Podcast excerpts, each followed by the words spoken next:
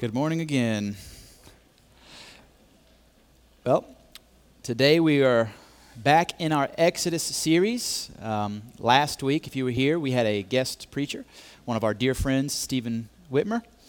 But and so we took a pause from this series, but we're going back in, and so we'll be in Exodus chapter 16 this morning, and we will be working our way through the entire chapter because really it's it's one whole message, so to speak. Um, but as we prepare ourselves for it, I wanted to give you a little bit of uh, catch up with what we've looked at so far in the text. If you remember, two weeks ago, we looked at the second half of chapter 15, which is right after the Song of Moses. And so at this point in the Exodus event, Israel has come out from the midst of Egypt the Lord has demonstrated his power and glory over all of the man, uh, all of the men, beasts, and gods of Egypt. And Israel has crossed the Red Sea. And after they crossed the Red Sea, they uh, sung a song led by Moses and then followed by Miriam, demonstrating and proclaiming all that the Lord had done for them and glorifying his name and praising him for the salvation that he wrought for them. And then immediately, it seems, after this uh, song, they set out and they're three days into the wilderness and three days without water. They come to a place that has a body of water, most likely a river or maybe a large spring, and the water is bitter, or in other words, it's poisonous. It's, it's, it's not potable. They can't drink it. And they name the place Marah, because Marah means bitter. And they grumble and they complain and they question, what are we going to drink? And this is a this shouldn't come as a surprise to us. Before crossing the Red Sea, they see uh, Pharaoh and his chariots approaching from the rear. And they cry to Moses, saying, Oh, did the Lord just bring us out here to kill us, that we might die here instead of in the land of Egypt? And the Lord reveals his power in pulling them through the Red Sea. And um, I spent considerable time last or two weeks ago showing how the crossing of the Red Sea is a baptism for Israel. And so that theme is very important as we enter into chapter 16 as well. But the crossing of the Red Sea marks the new birth of Israel, and it is their baptism. And we, we know this from the theme of baptism throughout the scriptures, and also the Apostle Paul says as much in 1 Corinthians 10. And so Israel is being baptized into Moses. Moses is this representative of the Mosaic covenant, which really is the catch-all for the law. And so when the when Moses is re- referenced in the New Testament, he's primarily referenced as the law because the law came through Moses as a mediator.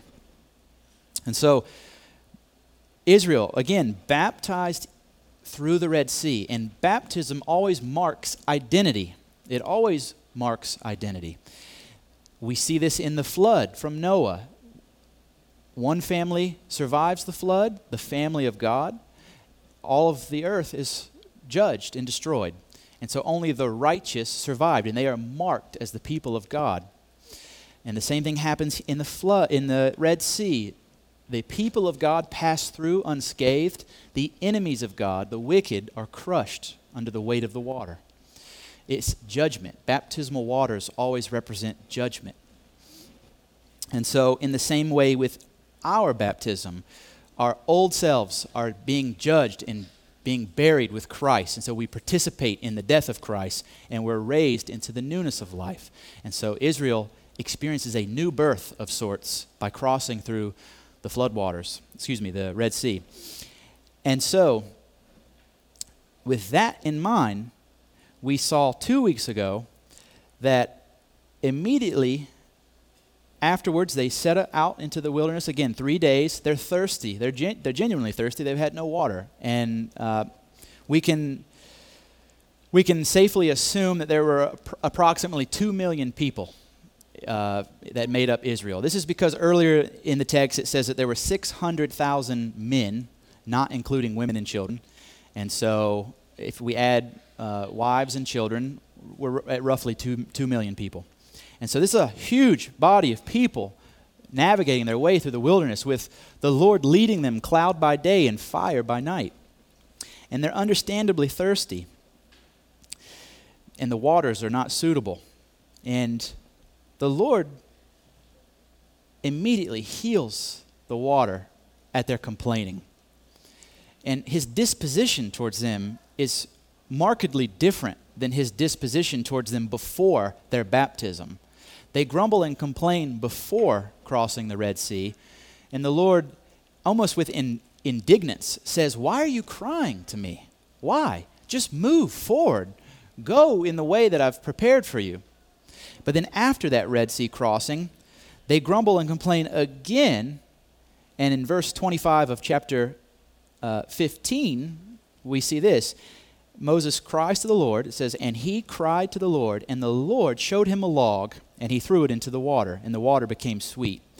So, immediately at the hearing of their complaining, the Lord doesn't chastise them, he, he doesn't rebuke them or show any sort of admonition. He immediately provides relief. And then, after bringing relief to Israel, he says, Look, this is going to be a test for you. Will you listen to me diligently? Will you do that which is right in my eyes rather than that which is right in your eyes? Will you trust in my provision? Because clearly I will provide. And so that's the background for what we're now going to see in chapter 16. Because again, Israel complains, and we will unpack that. And again, the Lord shows more of his nature towards his children because now he has a fatherly disposition towards them as they have been declared his children through the baptismal waters. And so we will see in today's text they set out from Elim and they journey through the wilderness of Sin on their way to Sinai. And so we have a whole chapter to work through. I'm just going to read the first third so to, uh, of the chapter. And so if you would, at the reading of God's word, stand with me and I'll get us started through the text. They set out from Elim, and all the congregation of the people of Israel came to the wilderness of Sin, which is between Elim and Sinai, on the fifteenth day of the second month after they had departed from the land of Egypt. And the whole congregation of the people of Israel grumbled against Moses and Aaron in the wilderness. And the people of Israel said to them, Would that we had died by the hand of the Lord in the land of Egypt, when we sat by the meat pots and ate bread to the full. For you have brought us out into this wilderness to kill this whole assembly with hunger. Then the Lord said to Moses, Behold, I am about to rain bread from heaven for you, and the people shall go out and gather a day's portion every day, that I may test them whether they will walk in my law or not. On the sixth day, when they prepare what they bring in, it will be twice as much as they gather daily. So Moses and Aaron said to all the people of Israel, At evening you shall know that it was the Lord who brought you out of the land of Egypt. And in the morning you shall see the glory of the Lord, because he has heard your grumbling against the Lord. For what are we that you grumble against us? And Moses said, When the Lord gives you in the evening meat to eat, and in the morning bread to the full, because the Lord has heard your grumbling that you grumble against him, what are we? Your grumbling is not against us, but against the Lord. Let us pray. Father, we ask now that you, by your word and spirit, would instruct us that, me, that we might walk rightly before you. Lord, may we see Israel as a, as a warning indeed, that we would not walk in the patterns of unbelief, but rather in full faith and confidence in you and in your word, may we walk accordingly in the obedience of faith. I pray that you would stir our hearts this morning, that we can comprehend and apprehend all that you're speaking to us as your people. And would we know that it is you who is Lord, and that our grumbling truly if it be in us, it's always against you. So would you heal us today and show us your marvelous mercy again and again. Be with us, teach us, and uh, be magnified in us and through us. And I pray all this according to the covenant blessings that are ours in Christ Jesus. Amen. You may be seated.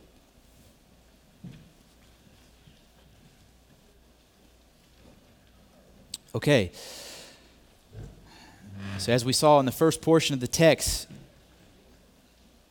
quite immediately from leaving the place they settled, which was Elim, if you remember from two weeks ago, that was a, a place of blessing and of confirmation because after the waters were healed, they came to Elim, and there were 12 springs of water and 70 palm trees. And these numbers are important because there were 12 tribes of Israel. So each tribe had a spring of water and 70 palm trees. And as we'll see later, Moses establishes elders among the people, and there are 70 elders.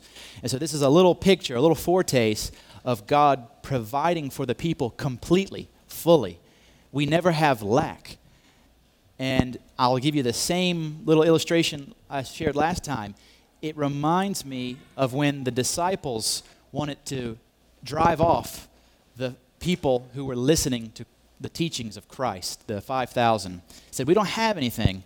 And the Lord tests them and says, Go and distribute the bread and the fish. And afterwards, they gather the leftovers, and there was 12 baskets full of bread, full of fish.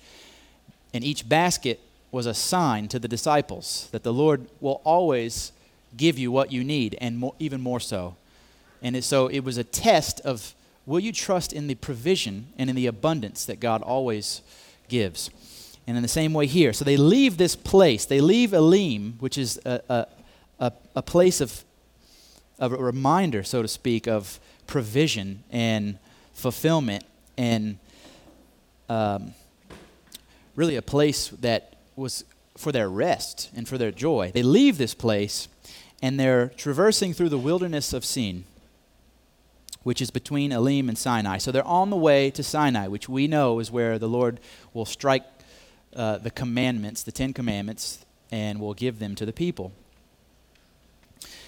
And yet, verse 2 the whole congregation of the people grumbled against Moses and Aaron in the wilderness. The whole congregation. So we see they've already forgotten. They've already forgotten the gracious provision of the Lord at Marah and they have failed to diligently listen to the Lord their God as he instructed them. He, in giving them sweet water, he then says, This will be a test for you, and I'm going to give you my commands. And it's, it's simple listen to me. The command was simple diligently listen to me and do that which is right in my eyes, not in your own. And yet, so quickly, the congregation is stumbling into sin because they grumble against Moses and Aaron.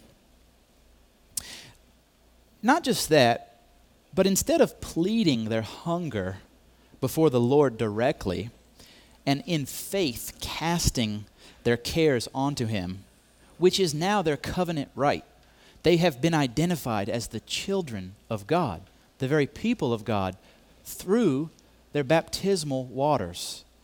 And so now they have all the covenant blessings because they have been marked. They've been marked. And yet, they're not living in that identity. Rather than trusting the Lord and bringing their cares and concerns to Him, which is absolutely their covenantal right, they grumble against Moses and Aaron. And this is this is not good because truly in a backhanded fashion, they're complaining about God. We'll see this in verse 7 through 8. Moses says, And in the morning you shall see the glory of the Lord, because he has heard your grum- oh, excuse me, the Lord's telling this to Moses. You shall see the glory of the Lord, because he has heard your grumbling against the Lord. And then Moses says, For what are we that you grumble against us? In other words, you're directing your complaints at us again. But your problem is really that you don't trust the Lord. And this is a backhanded complaint against him.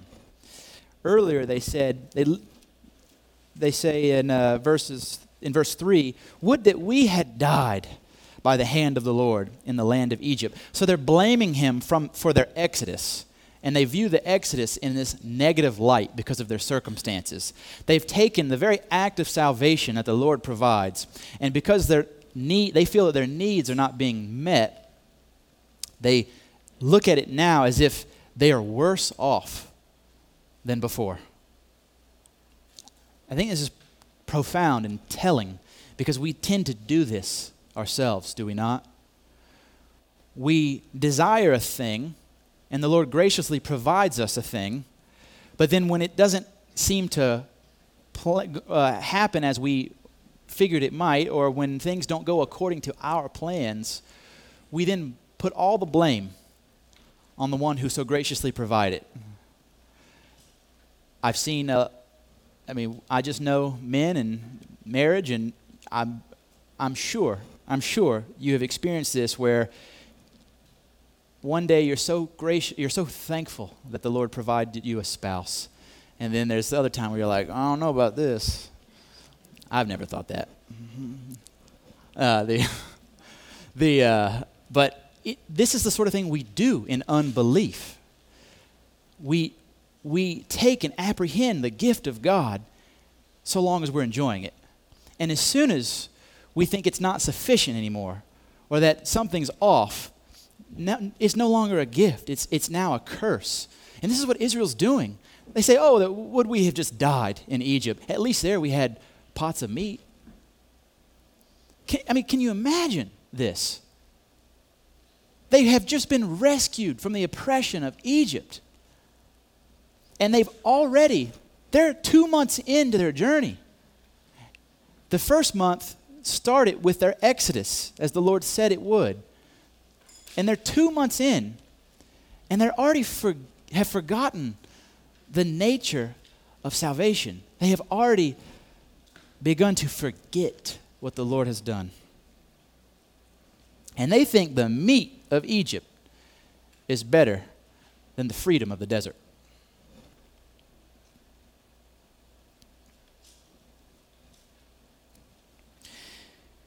And what happens after this? Well, as, I've, as we've established, this is the second time after the Red Sea crossing that Israel grumbles and complains. And so it seems then that the bitterness from the waters of Marah have indeed taken root in the hearts of the people, despite the Lord healing their water and promising to be their healer. That was his promise after the healing of the waters. He says, If you obey me and do what is right in my eyes, and you give ear to my commandments and keep all my statutes, and if you listen to me, I'll put none of the diseases on you that I put on the Egyptians. For I am the Lord, your healer. And so his declaration to them as their as his covenant children is that I heal you. I will provide you with the very best always. You will never have need, even when it seems you do. And when you do, it's a test. It's a test. I am the Lord your healer. He healed the waters of Marah, and he healed them of their own affliction by providing their needs. And yet, they're acting as if none of that happened. And they have let, truly, they've let the bitterness seep in. So, what does the Lord now do? He responds in a similar fashion. In a similar fashion, but it's, it's also different. He promises to fill their bellies. And this will again be a test for the people, whether they will walk in his law or not. But this time around, his promise of provision comes with admonition. If we compare to the instance in chapter 15 at the waters of Marah, they grumble and complain against Moses. They do the same thing. They ask, What shall we drink? And Moses cries to the Lord. And what does the Lord do? He just immediately shows Moses a log. And I will uh, I'll recommend you go and listen to that sermon if you want to know why the log. He shows Moses a log, and Moses, immedi- Moses throws this into the water. He provides an immediate, an immediate solution.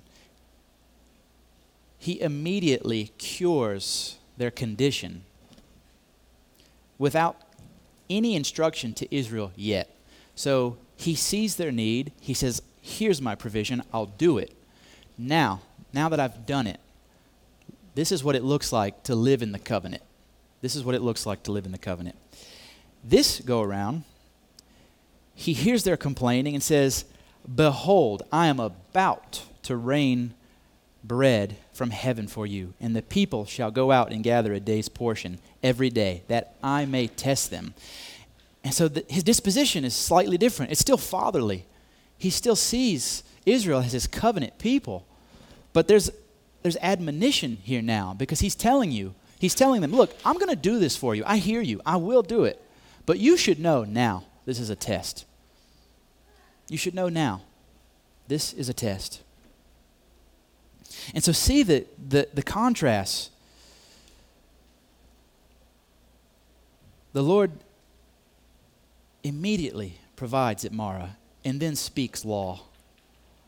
And this time around, the Lord warns of law and then brings his provision. Because the people are stubborn and they need reminding. he, in effect, warns them about the provision he's going to give. You might be familiar with this in your own home as a parent. When a child continues, continues to do, to ask for the same thing over and over, and you had planned on giving it to them anyway, but you begin to be frustrated, and I would say some of that is reasonable. There's reasonable frustration as a parent. And you say, Look, I'm going to do this for you, but it's not because you're complaining in this way. And so if you continue to, dis, to uh, disbehave, you will be punished. But here is what you're asking for. I, I mean, this situation has ha- happened in my home, and I would assume in yours as well.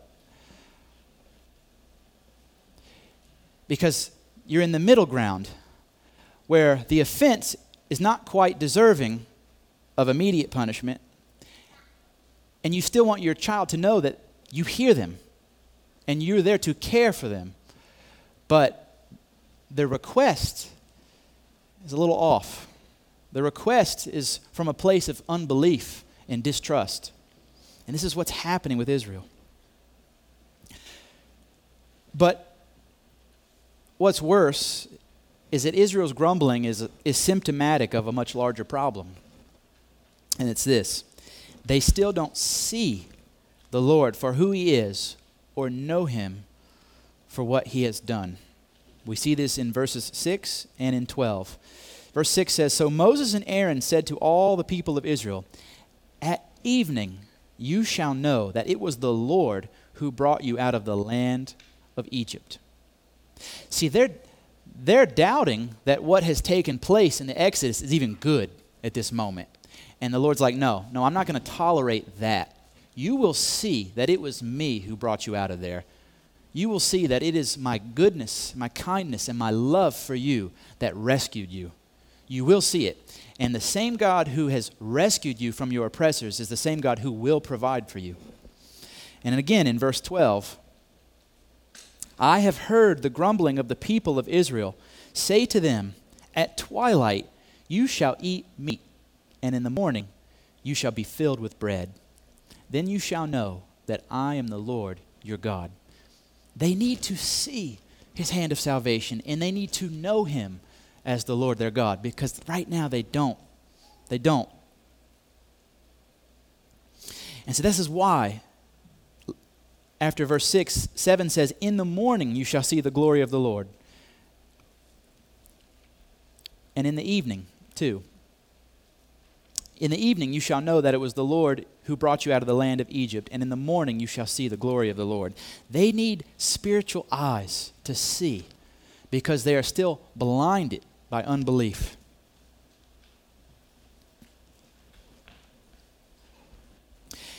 once we see once we see this once we understand now, as the readers of the text, where Israel is at, they have been marked by the covenant. They belong to God. But it's clearly not any doing of their own because they're still walking in great unbelief. And, and once we realize that, the repeated failures of Israel in the wilderness become a little more clear, do they not? They're doubting whether their exodus was even a good thing.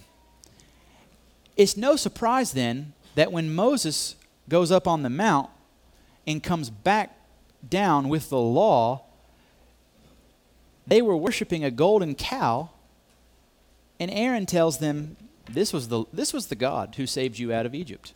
I mean, how do you get there? Because they never quite saw what the Lord had done. They never comprehended it. They did not have eyes to see just yet, or ears to hear, or a mind to know what the Lord their God had done for them.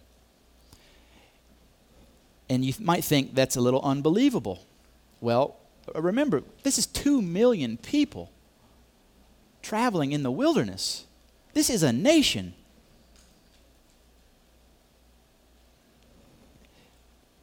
Think about your own heart and the corruption within, and how we're so prone to wander ourselves.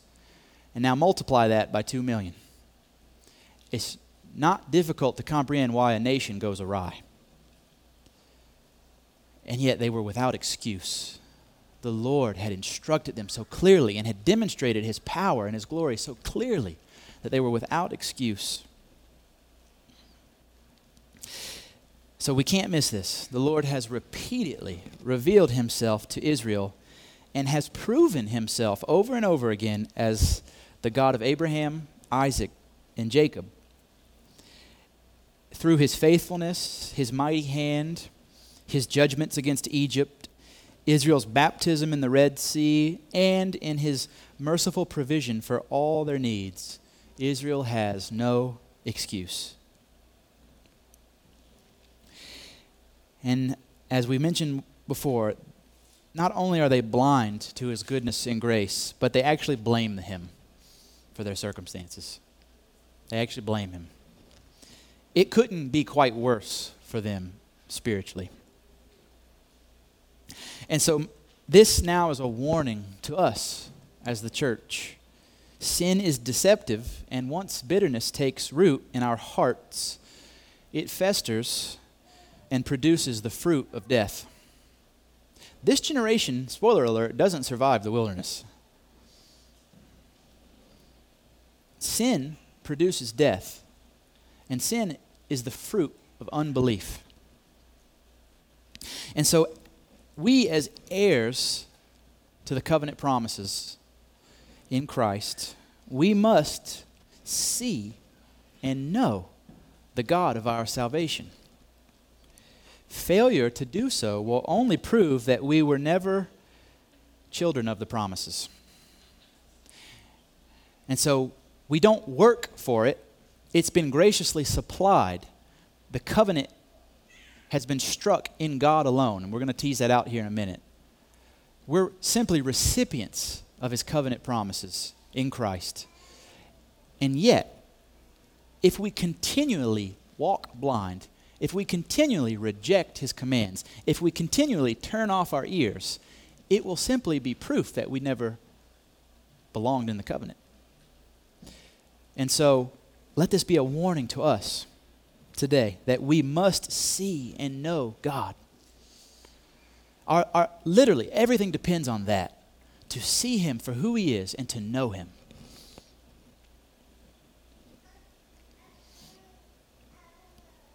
May we not grumble like Israel.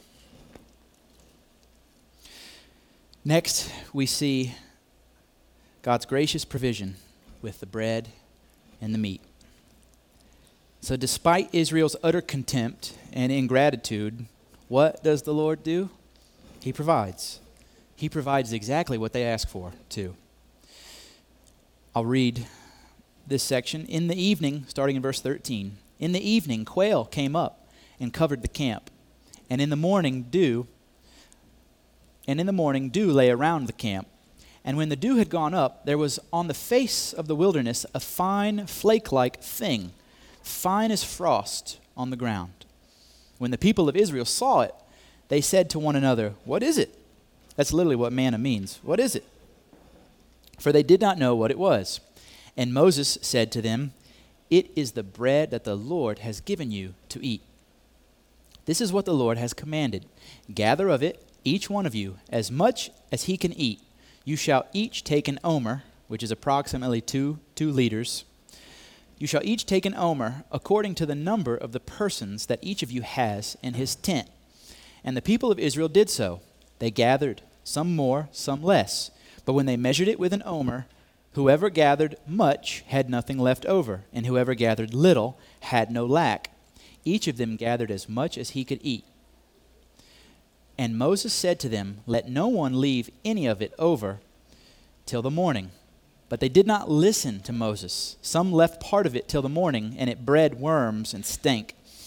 And Moses was angry with them. Morning by morning they gathered it, each as much as he could eat. But when the sun grew hot, it melted. This is quite amazing. This is also the bread of heaven that Jesus speaks to the scribes later about in the Gospels. But what's amazing here is the Lord sees their need, and again, it's a genuine need, but their grumbling, their grumbling was not a right response. It wasn't a faith filled response. And yet they still had the need. And God, being the gracious Father that He is, He provides. And so in the evening, quail came, and in the morning, the manna came. And what's so amazing is that he says, Gather of it, each one of you, as much as he can eat. And he's not saying just take, take more than you should, but rather, really, be full. I am blessing you from the abundance of my storehouses. Take as much as you can. And when they do that, it actually ends up being the appropriate amount for their household because the one who couldn't gather as much didn't have as many in their home, and the one who needed to fill many bellies did so. And so the Lord perfectly provides for his people. He perfectly provides. That's amazing. We, we, we would be remiss to not understand how gracious this provision is. It's all from his abundance. He never lacks when He supplies our needs. And because He never lacks, we never lack. We truly have everything we need.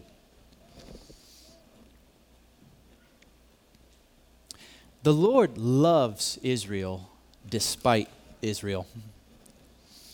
Why? Why? It's because of the covenant struck with Abraham.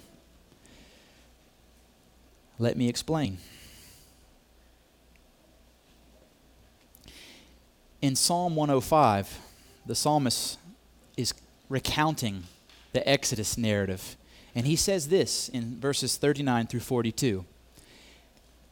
I would encourage you to read the whole psalm, but starting in verse 39, he spread a cloud for a covering and fire to give light by night.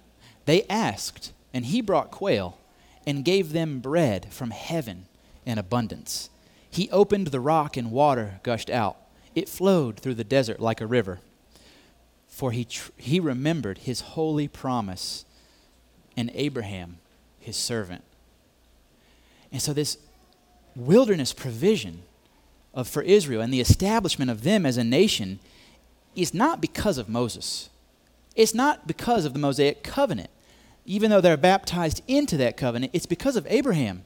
He promised Abraham that his heirs would inherit the land, that he would become a nation, and that the whole world would be blessed by him. The covenants of God, they all build on one another. They don't, they don't nullify the previous covenant. And we have to remember this. It's easy to think that the Mosaic covenant replaces everything that came before it, and that's not true. The Mosaic covenant simply aims to affirm the Abrahamic covenant and adds the law because of transgression. This is what Paul says in Galatians, and we'll read that too. And so, this new covenant that Israel is entering into through Moses, again, signified by their baptism in the Red Sea, it, it doesn't take away what was first promised to Abraham, which is this I will be your God and the God of your children and your children's children, and your heirs will inherit the land. All of this love towards Israel is because of the covenant struck with Abraham. That's profound. And I'll explain why. Let's read Galatians 3, starting in verse 15. Paul writes To give a human example, brothers, even with a man made covenant, no one annuls it or adds to it once it has been ratified. Now, the promises were made to Abraham and to his offspring. It does not say, and to offsprings, referring to many, but referring to one. Paul's playing with grammar here and to your offspring, who is Christ. This is what I mean. The law, which came 430 years afterward, does not annul a covenant previously ratified by God, so as to make the promise void. For if the inheritance comes by the law, it no longer comes by promise, but God gave it to Abraham by a promise. Why then the law? It was added because of transgressions until the offspring should come to whom the promise had been made. And it was put in place by an intermediary. But an intermediary implies more than one party, but God is one. So, what does this mean? Well, first we see that the bringing of a newer covenant cannot annul the prior because that covenant was struck and it's bound to the parties. But notice what Paul says God gave it to Abraham by a promise. If you remember at all the covenant of Abraham, he puts Abraham in a deep sleep after already promising to him his children would inherit the land and that he would be a blessing to the nations. He puts Abraham in a deep sleep, and Abraham sees, but it's kind of beyond him, this fiery cauldron moving between the animals that he had split to set up for the covenant, which represents the presence of God. And so God walks through the covenant, basically the ingredients of the covenant. He walks through the covenant alone. And so it's bound on him. Abraham is only the recipient of the promises it's not staked on Abraham's obedience, but rather staked completely on God. And so the Lord's gracious dealings with Israel are because of his promises to Abraham. He shows steadfast covenant love to Israel because he is consistent with himself and is therefore always faithful. In other words, God's faithfulness and his goodness and kindness toward us is because he is consistent in and of himself. He is bound to honor himself because he is not a man that he should lie, nor is he a son of man that he should change his mind. This is why Paul tells Timothy that if we are faithless, God remains faithful. Many take that to, under, to, un, to mean that if we're faithless, in the covenant, somehow God's still going to do everything for us. No, he's saying even if we, you deny Christ and you're out of the covenant, God stays to his covenant promises because he's faithful to himself and he cannot deny himself. God can't deny himself, and that's what's good news. It's because he will not deny himself, and the covenant is bound to him and him alone that he loves Israel despite Israel. And that is good news for you and I because Christ is the true offspring of Abraham.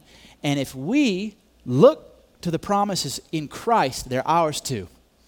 And so the Lord loves the church despite the church. He loves us despite us.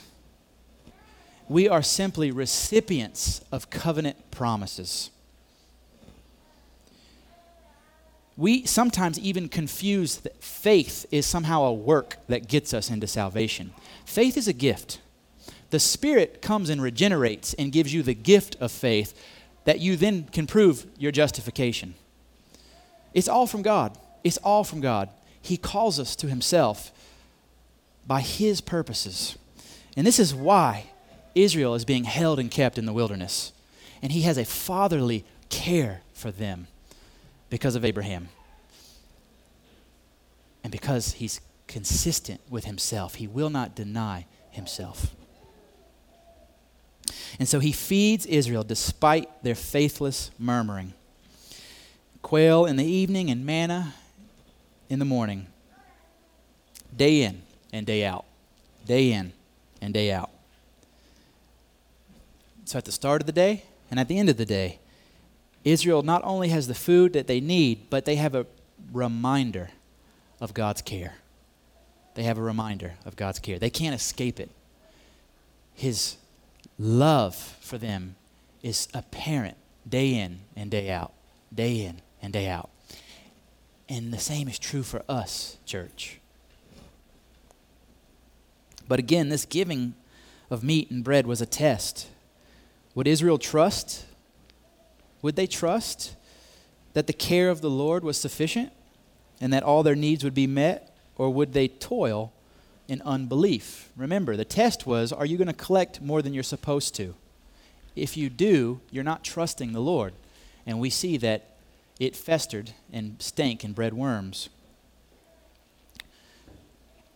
So clearly, their worry, their, even in the midst of his daily provision, their worry gets the best of them. Again, because they collect more than they're supposed to. Again, may that be a warning to us. We don't have to scheme to receive the things that Christ has already provided for us.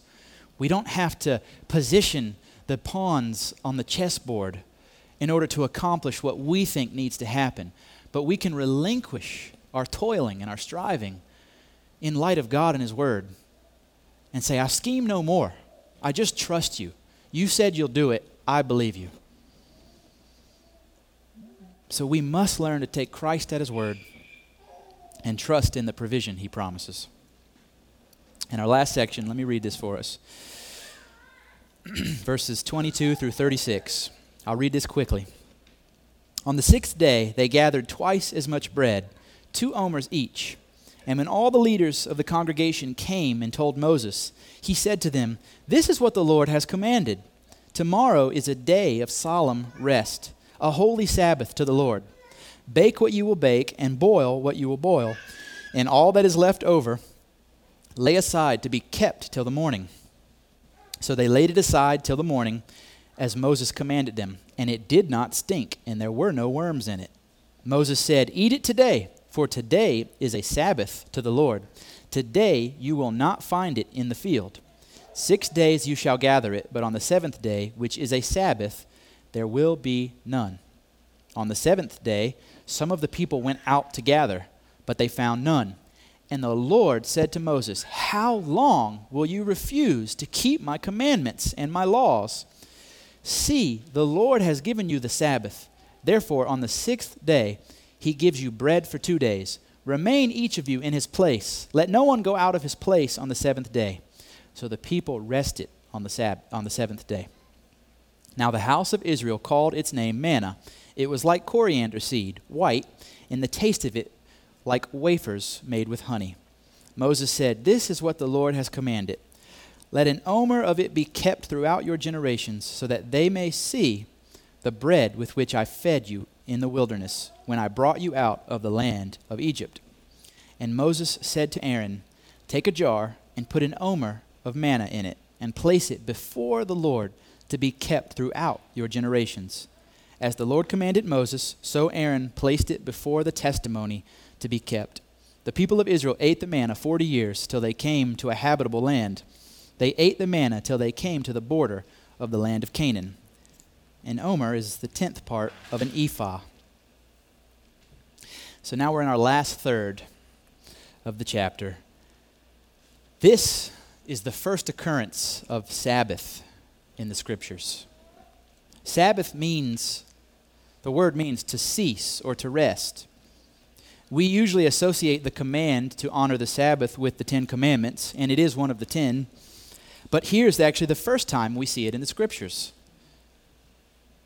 Israel is instructed in the Sabbath by Moses after, after they apparently gathered twice as much manna on the sixth day, and they told Moses about it.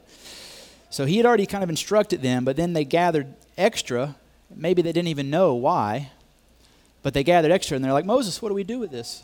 Did we mess up? And he institutes the Sabbath through the command of the Lord. And so he says, this do all that you need to do on the sixth day. Boil what you want to boil, bake what you want to bake, and set it aside for this day of rest. And here's why because it is God who institutes the Sabbath, it is also God who supplies for the Sabbath. Nothing prepared beforehand spoiled, and Israel was yet again provided for. We, sh- we, we would do well to, to remember that. Because it is God who institutes the Sabbath, it is also God who supplies for the Sabbath. And yet, despite this overwhelming faithfulness of God to his people, some of them still went out on the Sabbath to gather. They did not listen to the Lord their God. They might have heard his instruction, but they did not listen. Again, parent children illustration. To listen to the Lord our God means to take serious that which he commands and to live accordingly. How many of you give instruction to your children and you know they hear you, but they go off and do the exact opposite? They heard you, but they didn't listen to you. They didn't apprehend what you instructed them with and put it to heart, put it to their mind, and put it to action. This sort of thing is sin, and it's negligence at best, and it's rebellion at worst. Israel did not listen. And so, what does the Lord say? This is no light matter. The Lord said to Moses, How long will you refuse to keep my commandments and my laws? His admonition of Israel grows, it intensifies as their rebellion intensifies the more law given, the greater responsibility Israel has to obey it. The more we know, the more we're responsible for. This is just true of life because it's how God ordained the world. And so I think it would do us well to have briefly to look at the Sabbath and what does it mean for us on this side of the covenants? What does Sabbath mean on this side of Christ's death and resurrection and exaltation? There's much to learn from this text, but I'm going to be looking at some of the sum of it from the scriptures to help us out because I, th- I think it would be um, a missed opportunity for us not to address this today. I believe personally that many Christians in modernity don't understand the Sabbath or whether in ignorance or just in um, negligence, they abuse the Sabbath. And God's word is God's word, so we would do well to, to know it. The Sabbath is a corporate gift, it's not merely personal. The Sabbath is a corporate gift. It was given to Israel as the people. It's experienced, certainly personally. There is a personal benefit to the Sabbath, but it is a corporate gift meant to be experienced collectively. This is just true even considering the nature of God. When God rests on the seventh day of creation, he rests as the Trinitarian community. He is resting in and of himself. He has, he has eternally been the triune God who exists in the community of the three persons of the Godhead. So even his Sabbath was communal. Also, the Sabbath is for worshipful rest, not mindless distractions. This is what is meant by a solemn or a holy rest. This is something different. There's something different about the Sabbath than just taking a vacation or a day off work. They're different.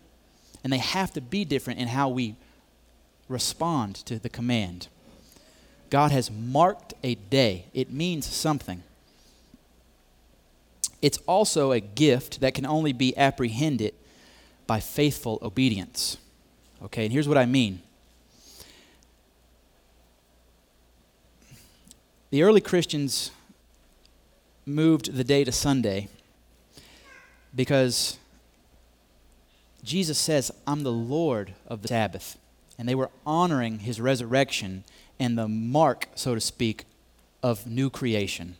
So Jesus comes and he says, I'm the Lord of the Sabbath, because there were Pharisees and scribes accusing him of breaking the law.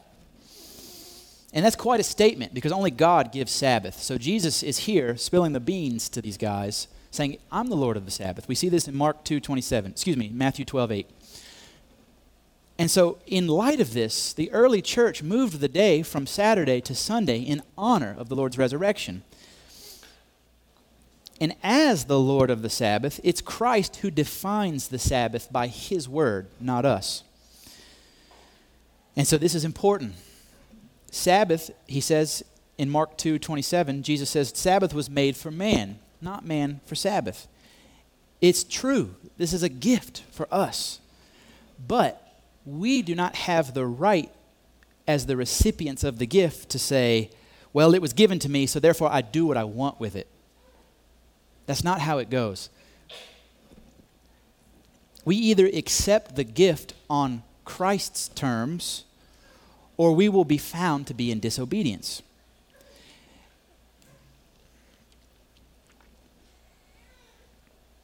This is obvious from verse 28 when he, the Lord says to the people, How long will you refuse my commandments and my laws? It was a gift to them, and yet they thought they could do what they wanted with it. And he says, No, you cannot refuse my ways. So then the question for us is will we trust the Lord by actually resting in him according to his design? Or will we continue to toil anxiously, believing that somehow we're wiser than God? and that we can accomplish all our duties despite his commandments. That's, that's really the question for us. Will we receive the command as the gift that it is, or will we think God is somehow movable and that I'm now the Lord of the Sabbath and I'll define what rest looks like?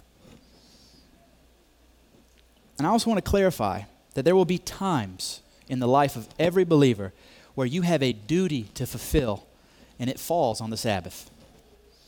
And we are free in Christ to fulfill that duty. Luke 14, 5. Also, we are called to good works, even on the Sabbath, in the same way that Christ healed on the Sabbath. Okay? This is why I'm preaching. I don't view this as work not appropriate for the Sabbath. This is a good work because I get the, the privilege to help feed the people of God. And so this is rest for me, even though I'm laboring something. Also, as another point, God didn't stop being God on the seventh day while he rested. Think about that. The universe was still being upheld by the power of his word, and yet he was resting. So, rest as the gift of God looks different than what we think rest looks like. But Jesus also says, look, there will be duties to fulfill. If you have an ox in a ditch, you have every right to go get it out. But, but, this is where I think we misunderstand Jesus. We mustn't be stubborn enough to believe that we always have oxen in ditches. Not everything is an ox in the ditch. We would be very wise to learn to say no to some things in order to obey the Lord in faith and to actually enjoy the rest that the Sabbath provides. It's a gracious gift to us. It's not ours to control, it's not ours to redefine, it's ours to enjoy. And so we take God at His word. We gather corporately because it's a corporate gift. This was what was happening in Jesus' time. They were meeting in the synagogues to read from the law. And so we do this corporately. We enjoy the presence of the Lord together. And we are filled with true rest that carries us throughout the week as the covenant promises are renewed to us and as we meditate on these things. And this is suggestion, not law, but some of the things that I'm trying to establish in my home are that we say no to some things on Sundays now. So, for instance, we try to do as much as we can on Saturday. It doesn't always work, but we try to do as much as we can on Saturday to prepare for Sunday. Hopefully, we get all the, the house cleaned and the dishes done and the grocery shopping accomplished so that we're not doing that on Sunday. Also, I would recommend for men who are leading your home, per- plan things that are Godward for your family. Perhaps it's reading a particular devotion or singing hymns or going and hiking in the woods to experience God in a way and, and show your children, like, look at what the Lord has done. And so all those things can be done in this Godward sense where you enjoy the gifts of the Creator. And you don't just, well, this, this, this thing is, if I don't get it done on Sunday, I won't get it done any other time of the week. It's like, well, we would be wise to rearrange ourselves to honor God rightly. And so, in addition to the Sabbath, the Lord commands that Israel take an omer of manna and he, to keep it in a jar throughout all their generations, so that they would remember, so that they would remember his steadfast love and provision. Remembrance is important. It's through remembrance of God's glory and God's goodness that we will remain content in Christ and fight the temptation to grumble and complain. Remembrance stirs us up to fresh faith again and again because we will discover that the streams of His mercy never run dry. And so, in conclusion,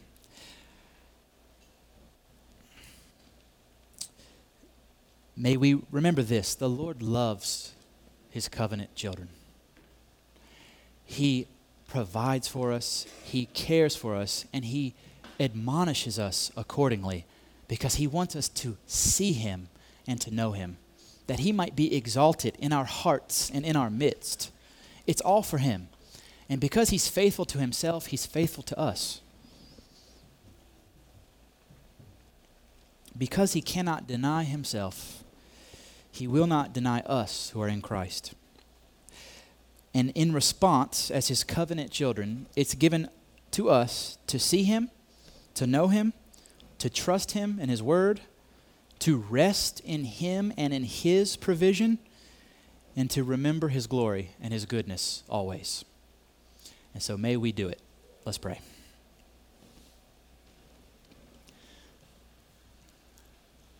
Worthy are you, Lord, creator of heaven and earth, maker of the cosmos. You have revealed yourself in glory in the salvation of your people. The waters trembled before you, and the deep rumbled as you moved the wall so that your people might pass through. And their story is ours because you save a people from her enemies and you establish them in the goodness of your grace and provision. So may we walk accordingly. Continue to move in our hearts and in our minds. Would we be holy and blameless before you? receiving your grace appropriately and resting in all your promises towards us. We thank you, Lord, that you are good and that we are mere recipients of the covenant of grace. We praise you. And uh, Lord, please continue to stir us up by way of reminder that we might worship you as we ought. In Christ's name, I pray and ask all these things. Amen.